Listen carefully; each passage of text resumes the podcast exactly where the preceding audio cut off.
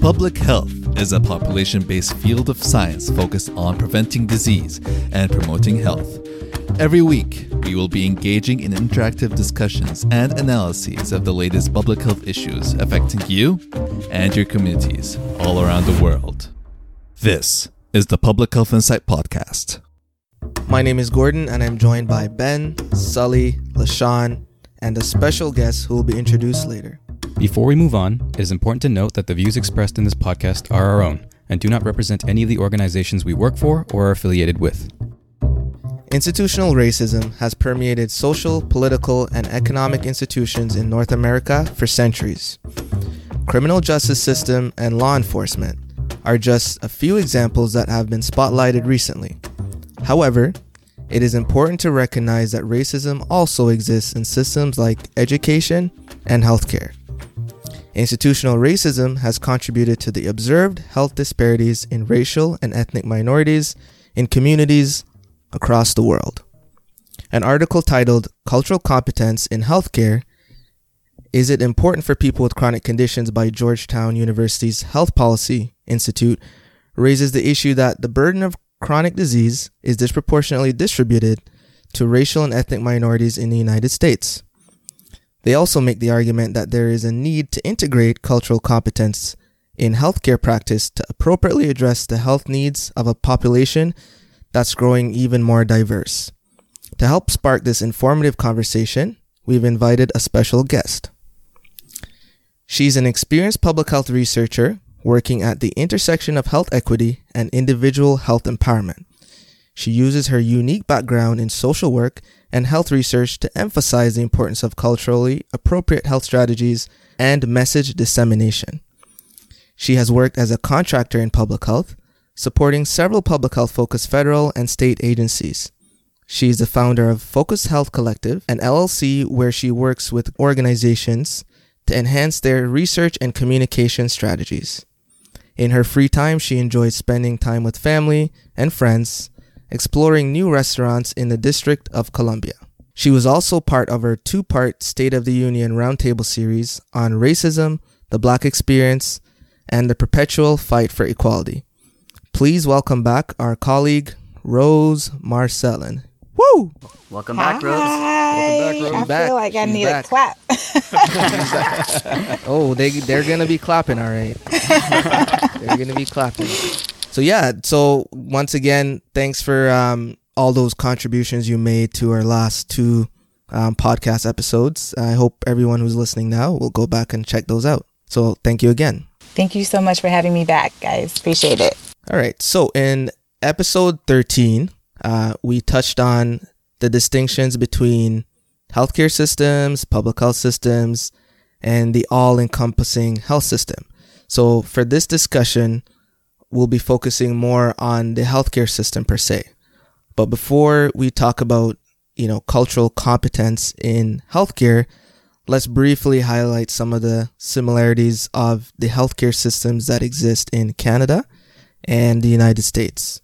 So what can you and there's four of us on here from Canada and one from the United States. So what what what kind of things are important for people to know about the different healthcare systems? Um, just thinking offhand, I know Canada has kind of a universal healthcare system, mm-hmm. Mm-hmm. right? And so we definitely don't have that here. Mm-hmm. Um, We have private payer systems. Um, and then public systems as well, um, and then state funded or government funded systems here. Um, so your private payers is usually when you have some kind of private health insurance. Um, and then we have state funded and government funded systems like Medicare, Medicaid that uh, you can qualify for depending on uh, certain statuses like your income or age. Um, mm-hmm. Um, but I know you guys do it a little bit different, right? Right. I'll just add so what from what I understand, Rose, the um, other than Medicare and Medicaid, anyone that falls outside of that must purchase private insurance through their employer or through whatever market there is for uh, right. Okay. Right. So essentially, you'll get it from, or you'll buy into it from your your your employer, or you can purchase individual uh, insurance or family insurance through a third party which is the direct source itself. Um, a lot of hospitals and healthcare systems um, sometimes offer a sliding paying scale if you don't have either private insurance or Medicaid, Medicare, um, and that's kind of based on your income. So if you're low income or whatever your jurisdiction considers to be low income, you can essentially pay a lower fee for service. Mm-hmm. Um, but that's usually the main buckets. And then within even the private payer, um, there's a lot of you know different options, pay plans, HMOs, PPOs. Um, it really gets into the nitty gritty, and even I in public he- public health have to always read the little manual when when it's time to sign up for health insurance at work to make sure I'm getting or trying to understand you know, what is going to work best for me, considering right. I'm a single person as opposed to, you know, a colleague who might have a family and somebody might have a chronic health condition. They see the doctor more often. So there's so many options, honestly, that's, um, to choose from.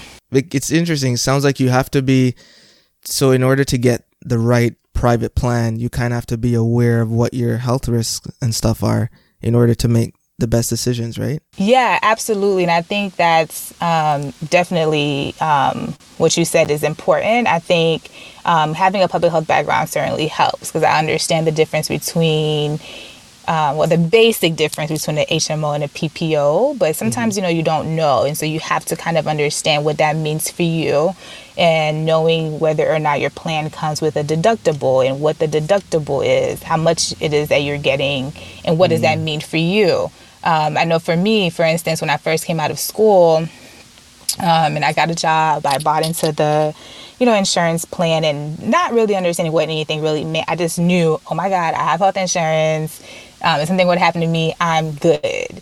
Um, mm-hmm. which is not necessarily what it means. Um, just going to like a regular doctor's visit before um, what people call Obamacare um, mm. Act in 2010 passed, you know, I still had to pay a copay for uh, annual checkup visit.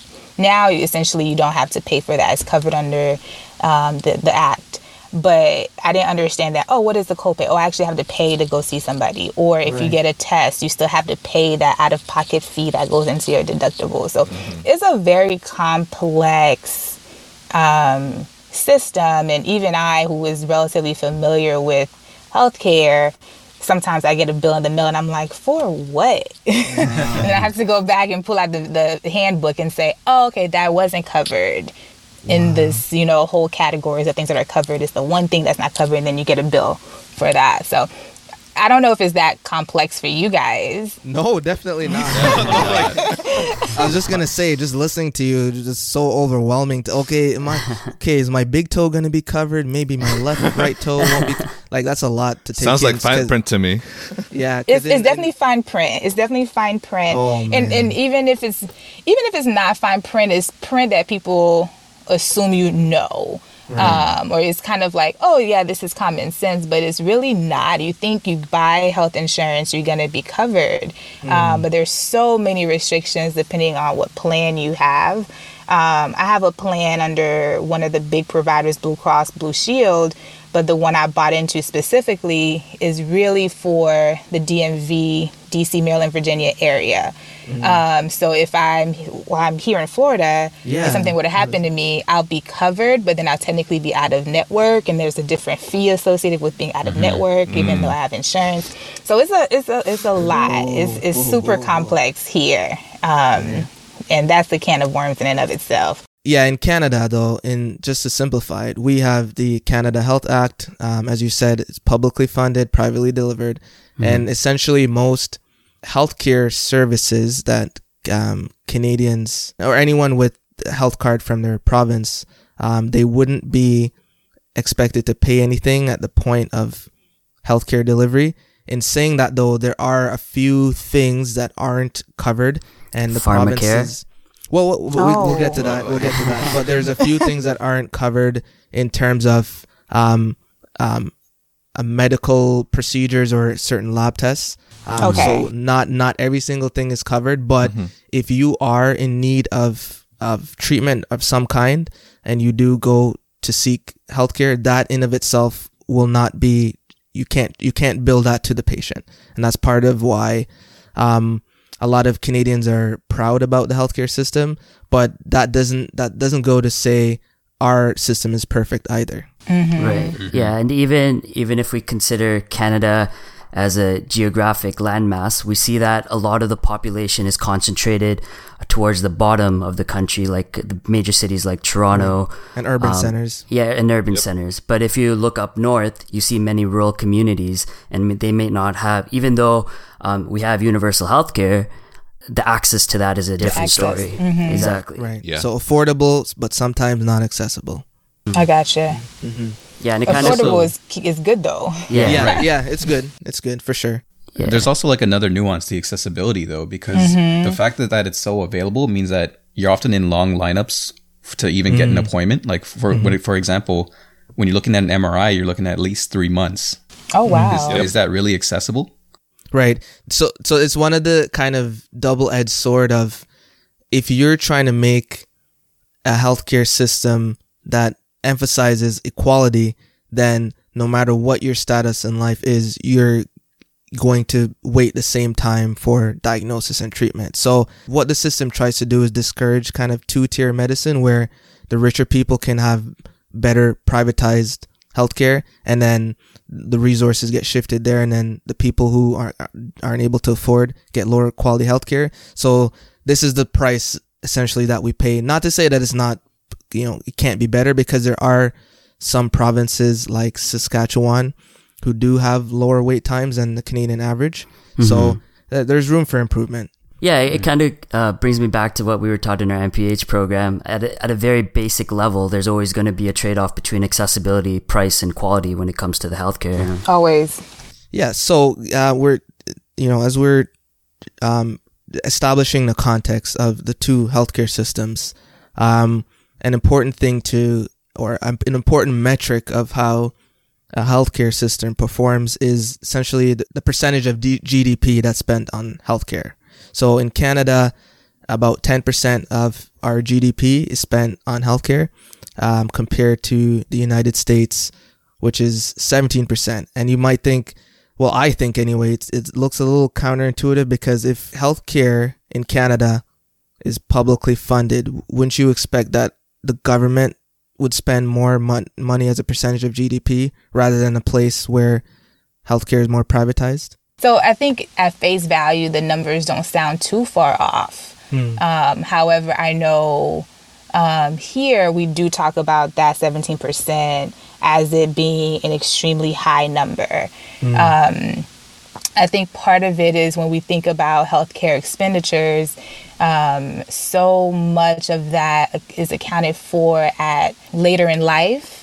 Um, mm-hmm. There's a lot of costs associated as you get older with medical care, and so many different factors go into it. But if you think about just here in general, just how expensive healthcare is, mm um, it's a money making system um, there's a fee associated with just about anything mm-hmm. um, when it comes to healthcare here. So from you know the 911 call you pay for the ambulance to the hospital if you have mm-hmm. to you know god forbid have to they have to call a helicopter or something that's mm-hmm. a, a, humongous bill that's not necessarily covered by insurance um, and then when you get to the hospital depending on what hospital you go to you know things are covered things are not covered you pay for your you know anesthesiologist bill you get a surgery bill you get the hospital bill you get the admin bill it's, it's compacted the way our system mm-hmm. is set up that it is uh, you know if you have some kind of health emergency it can cripple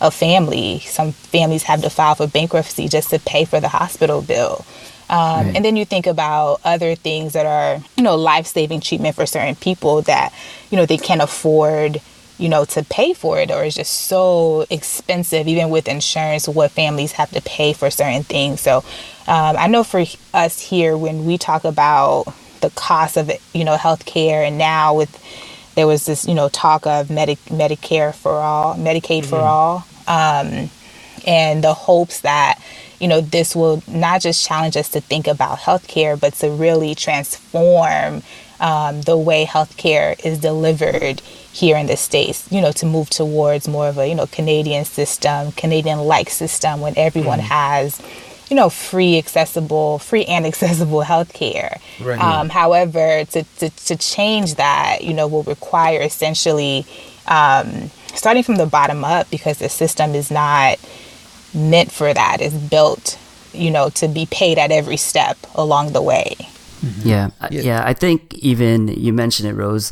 Um, a lot of people may not be able to even afford the healthcare to begin with. But for me, um, that seventeen per, that seventeen percent I think is especially highlighted when you take it into the global context, looking at OECD countries and um, looking at the U.S. It's it, that seventeen percent is amongst the highest in terms of uh, spending per person, right? And right. if we, for example, compare that to Canada, um, which actually spends less per person. We we in Canada we yeah about half. Mm-hmm. So in Canada we actually see that the life expectancy is around four years higher than the U.S. and things like indicators such as maternal mortality rate is four times lower than the U.S. So I think when you take it into context globally. Um, I think that's the reason why some people may focus on these numbers, like the 17%. I was doing some reading, uh, Rose, and and maybe you you you've seen this in your line of work or people that you know and apparently more than half a million people go into bankruptcy every year because of um, health medical bills and healthcare bills oh yeah um, it's it's astronomical it's astronomical mm-hmm. what a medical bill will do for to some people and to some people i think i'll put myself in that category uh, because while your insurance, you know, let's say you're out of pocket or your deductible is $2,500. So your insurance would kick in essentially after anything over $2,500. Mm. Mm-hmm. Um, but within that, there's all the fine print. Um, like it might cover this, but not this. It might cover a percentage of this, but not a, that other remaining percentage. And and that bill comes out to be thousands of dollars. And for wow. a lot of families, a lot of people, that out of pocket bill for, if you think about like cancer treatment and how expensive wow. that is, um, you know, families will file for bankruptcy um, because they just simply cannot afford to pay. And actually, the New York Times has a podcast called The Daily. I'll try to remember the episode name, but it was a couple of weeks, uh, probably pre COVID, I think it was. Mm-hmm. They do a series on um, medical bills and what that looks like for a person. And this this lady, she's you know a, working mom, and I think she had to, her daughter had to have some kind of uh, medical procedure, but they talk about how that has impacted her life and her inability to pay. She's on a payment plan with the hospital um, to the point that if you don't pay, you risk going to jail. Mm-hmm. Um, yeah. it, it's, it's a whole thing. Like it's, it's people don't think about what that bill, the real bill, looks like because we, you know, are not in those situations. But I always imagine if you get a bill in the mail from, for seventeen thousand dollars, wow. what what are you gonna do? Wow. Yeah. yeah. If you don't have $17,000 to, to mm-hmm. write a mm-hmm. check. Um, and you know what I mean? And then you, now you're involved with, you know, they get the courts involved and they'll put a lien and it's, it's a whole process. Um, and it's, it's a very expensive process while we have, you know, insurance. A lot of people here in the States are what we call underinsured. Mm-hmm. Um, mm. where they might have mm. insurance, but the kind of coverage they have is very limited very mm. limited. So Doesn't that meet if, their needs exactly, and if yeah. anything falls outside of the purview, um, you know, you're stuck footing that bill where you think, oh, I have insurance; it'll pay for it. But in reality, no, no, no, what you have doesn't cover this. So, out-of-pocket spending per person in Canada is about half of what it is in the United States. So, and that's what I was getting at earlier. The US spends a higher percentage of their GDP on healthcare than Canada but yet Canadians spend half of what the, the Americans spend out of pocket. And then the life expectancy is higher and a bunch of different health outcomes are higher. You and what this tells me, and I, I don't mean to ramble on, this tells me that there's uh, potentially more inefficiencies in the way the United States uses their money to fund healthcare. And it potentially tells exactly. me there's a lot of maybe unregulated or disparities in healthcare quality delivery um, that account for some of this variance as well. That's what that tells me. Yeah, I, I, I think you hit it on the head when you talk about some of the discrepancies um, in healthcare here in the States, um, even access. I think you guys alluded to it with um, some of the rural areas in Canada, but even in metropolitan areas, there's still access issues to healthcare. Um, and then there's issues that come with adhering and complying to um, you know doctors you know orders essentially you know if you have a prescription and you have to go fill it you know there's issues with you know just cost of the prescription and, and what that looks like for someone or maybe if someone is trying to manage a chronic condition it's not just simply oh let me go see my doctor they it's a lot for them to get to that appointment um, and then the adherence piece you know is a, can be a lot for one person to, to manage. So I think what's not accounted for in those numbers are all the nuances and disparities, you know, that mm. underpin mm. Um, our healthcare system. But but there's so many social issues that I think you know drive drive those numbers. When you talk mm-hmm. about like maternal health, like there's so many issues behind that count too um, that may not be necessarily reflected by just looking at a, a percentage. Mm-hmm. Yeah, yeah, one more point too to add to that, and just thinking, I'm just um, this has me thinking a lot, and I know you guys love when I think. Um, so this also potentially tells me because, as you mentioned, Rose, Medicare is for seniors 65 mm-hmm. and older, correct? Okay. Correct. So that tells me, and given that the life expectancy is about four years lower, this potentially tells me a lot of money is being spent in the Medicare plan because those aging seniors potentially have more complex health needs than their counterparts in Canada. Maybe because the disparities are worse, or maybe there's other things in the social context that exacerbate things. Because, you know, when we say percentage of GDP spending, what are we talking about? And we've established that um, the government funds um, Medicare, so maybe the dollars are going there because there's a lot of things upstream that weren't prevented. Remember, Public health is a field of inquiry and an arena for action to improve lives one population at a time. This has been the Public Health Insight Podcast. If you've enjoyed this episode, please drop us a like and follow us on Spotify, Apple Podcast, Google Podcast, or your podcast platform of choice. You can also send us your questions, comments, and suggestions for discussion topics at thepublichealthinsight@gmail.com. Thank you for listening, and we'll see you in the next episode.